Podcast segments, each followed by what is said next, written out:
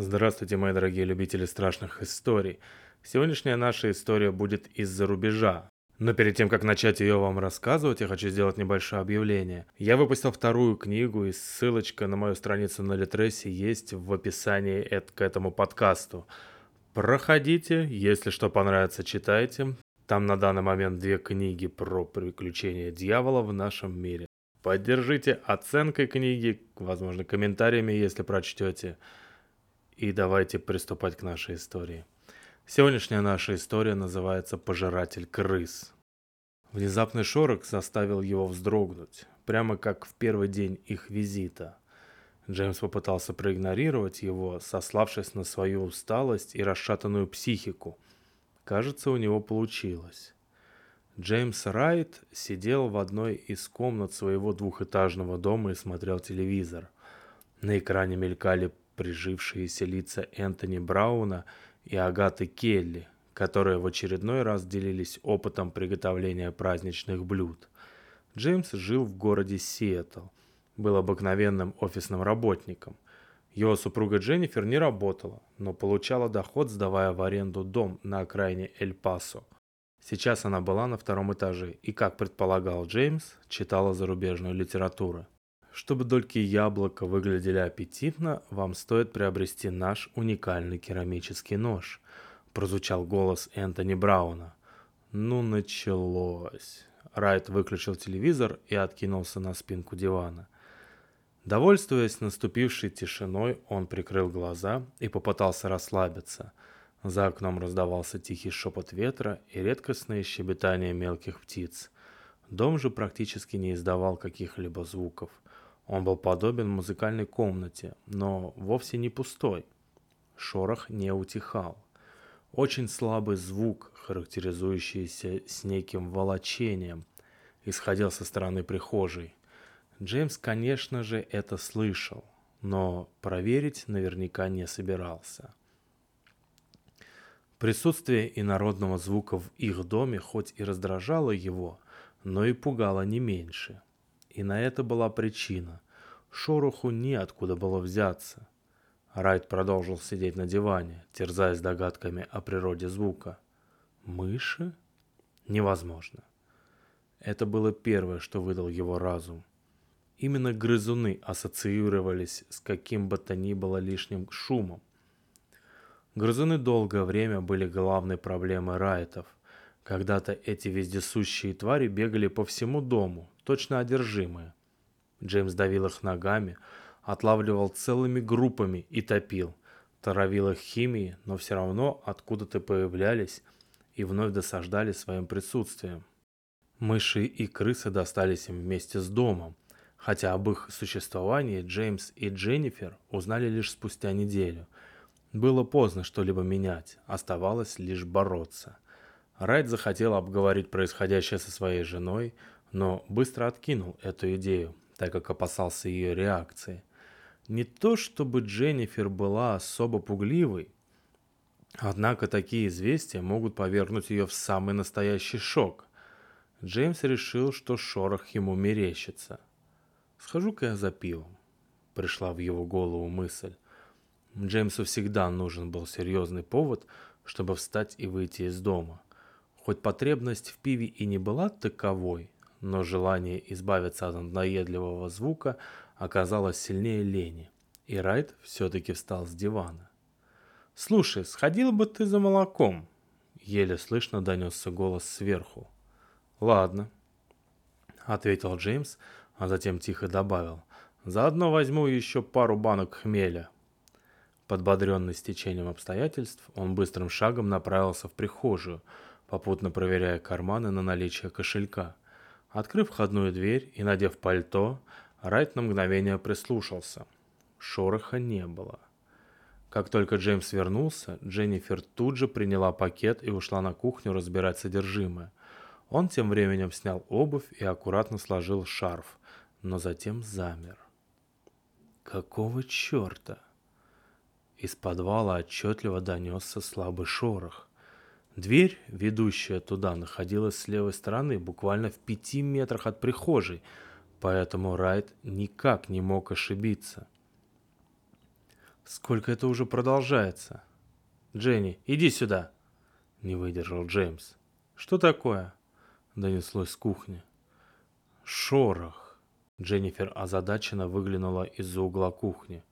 Какой еще шорох? Джеймс прислушался и понял, что этот противный звук снова исчез.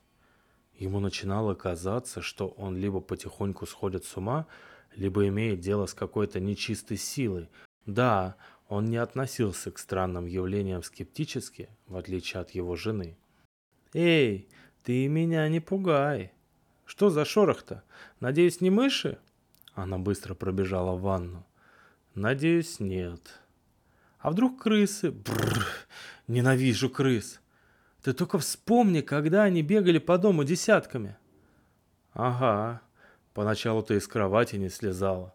Но я же вытравил этих тварей. Это не защищает нас от повторного визита. Поставь икону кота Мышелова. Он точно защитит, съехидничал Джеймс. Зачем ты только купила этот мусор? А что? Прикольный аксессуар, ответила Дженнифер.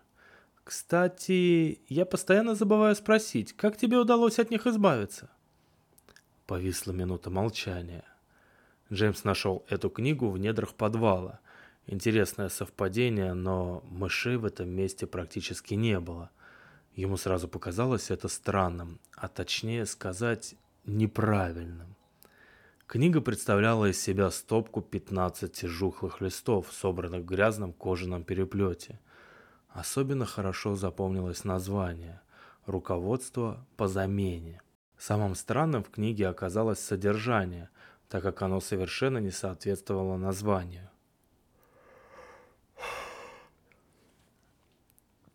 Это было пособие по изгнанию грызунов. Очень странное и являющееся скорее ритуалом, чем пособием. Чьими муками являются приспешники чумы, тому один лишь выход. Крысы, грешники, обжорство. «Ну не хочешь, не говори», — выдала Дженнифер, включив кран на кухне. Джеймс хорошо помнил тот день. Помнил время – 7 часов 38 минут. Помнил количество насчитанных грызунов – 73. Помнил внешнее окружение и звуки, но совершенно не помнил ни свои действия, ни сам ритуал. Райт даже не заметил, как простоял в раздумьях десяток минут. Вывел его из такого состояния звонкий голос Дженнифер – я уезжаю в Эль-Пасо за деньгами. Будь умницей и не спали дом. Вернусь пораньше». Она вышла из спальни и быстро пробежала по узкому коридору к прихожей, где стоял Джеймс. Дженнифер поцеловала его в щеку, улыбнулась и выбежала из дома. Сам Райт даже не успел что-либо сказать, лишь проводил ее взглядом и тихо закрыл дверь. Вновь пошил, вновь послышался шорох. «Черт!» выругался Джеймс и кинул взгляд на деревянную дверь в подвал. Теперь его трясло не от страха, а от злости.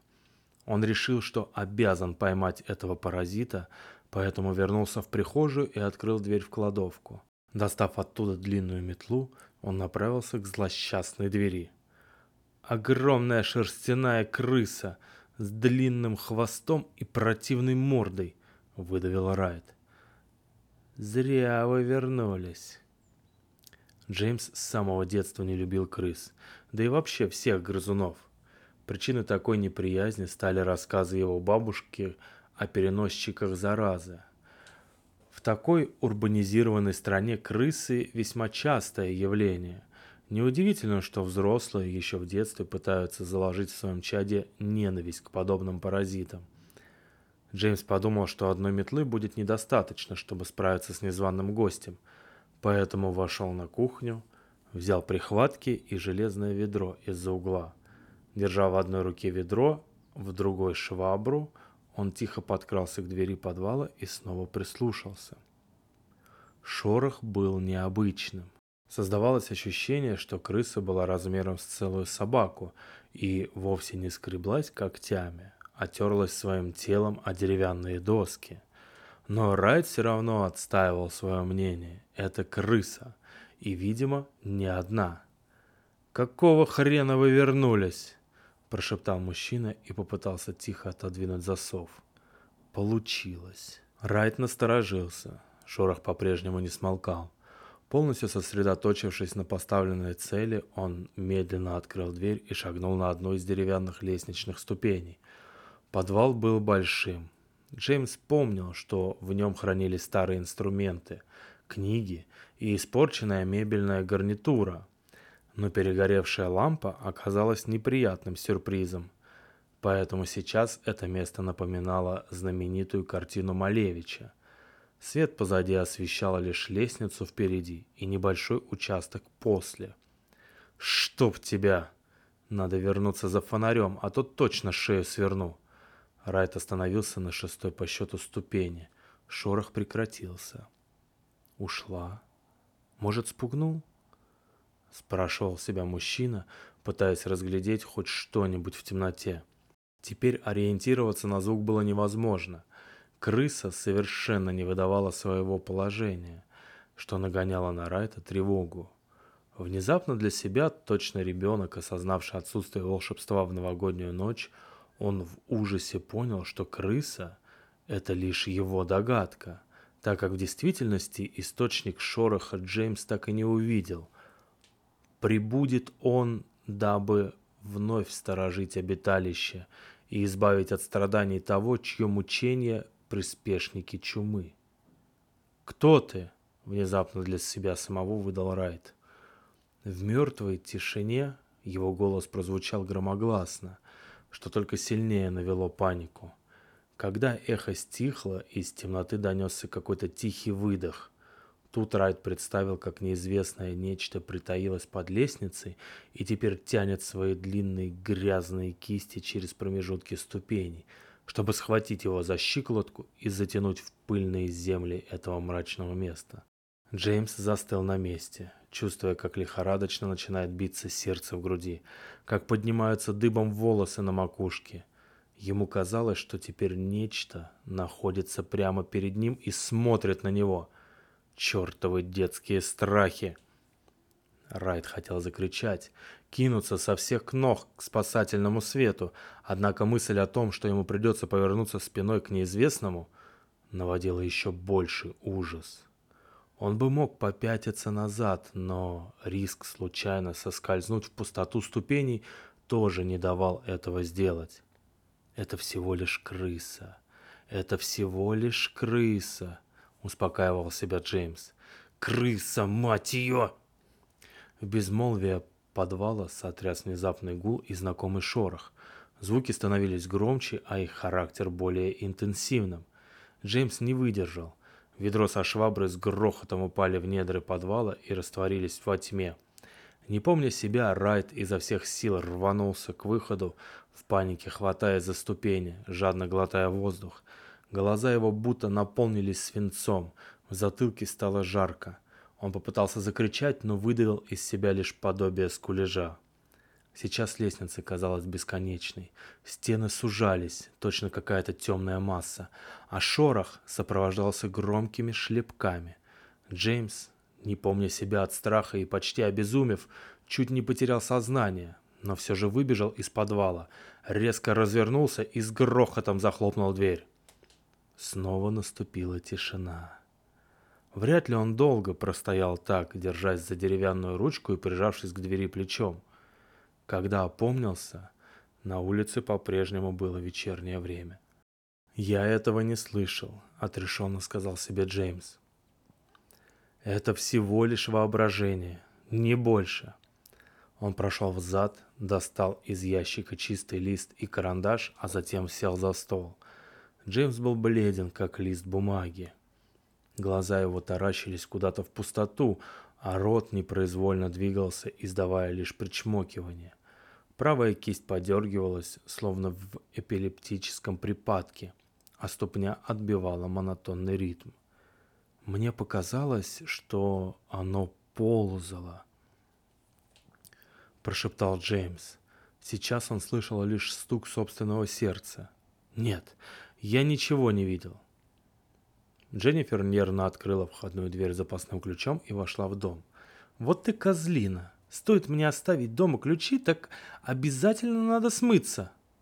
Она огляделась по сторонам. Дом утопал в абсолютной тишине. Сапоги и пальто на месте. Так ты дома? Она сняла обувь и прошла в зал, где предположительно должен был сидеть Джеймс. Каково было ее удивление, когда вместо него она обнаружила лишь листок бумаги с криво написанным несуразным текстом. «Прибудет он, дабы вновь сторожить обедалище и избавить от страданий того, чье мучение – приспешники чумы». Руководство по замене. Сторож заменит крыс. Крысы – корм. Нет крыс – нет корма. Нет корма – нет контроля.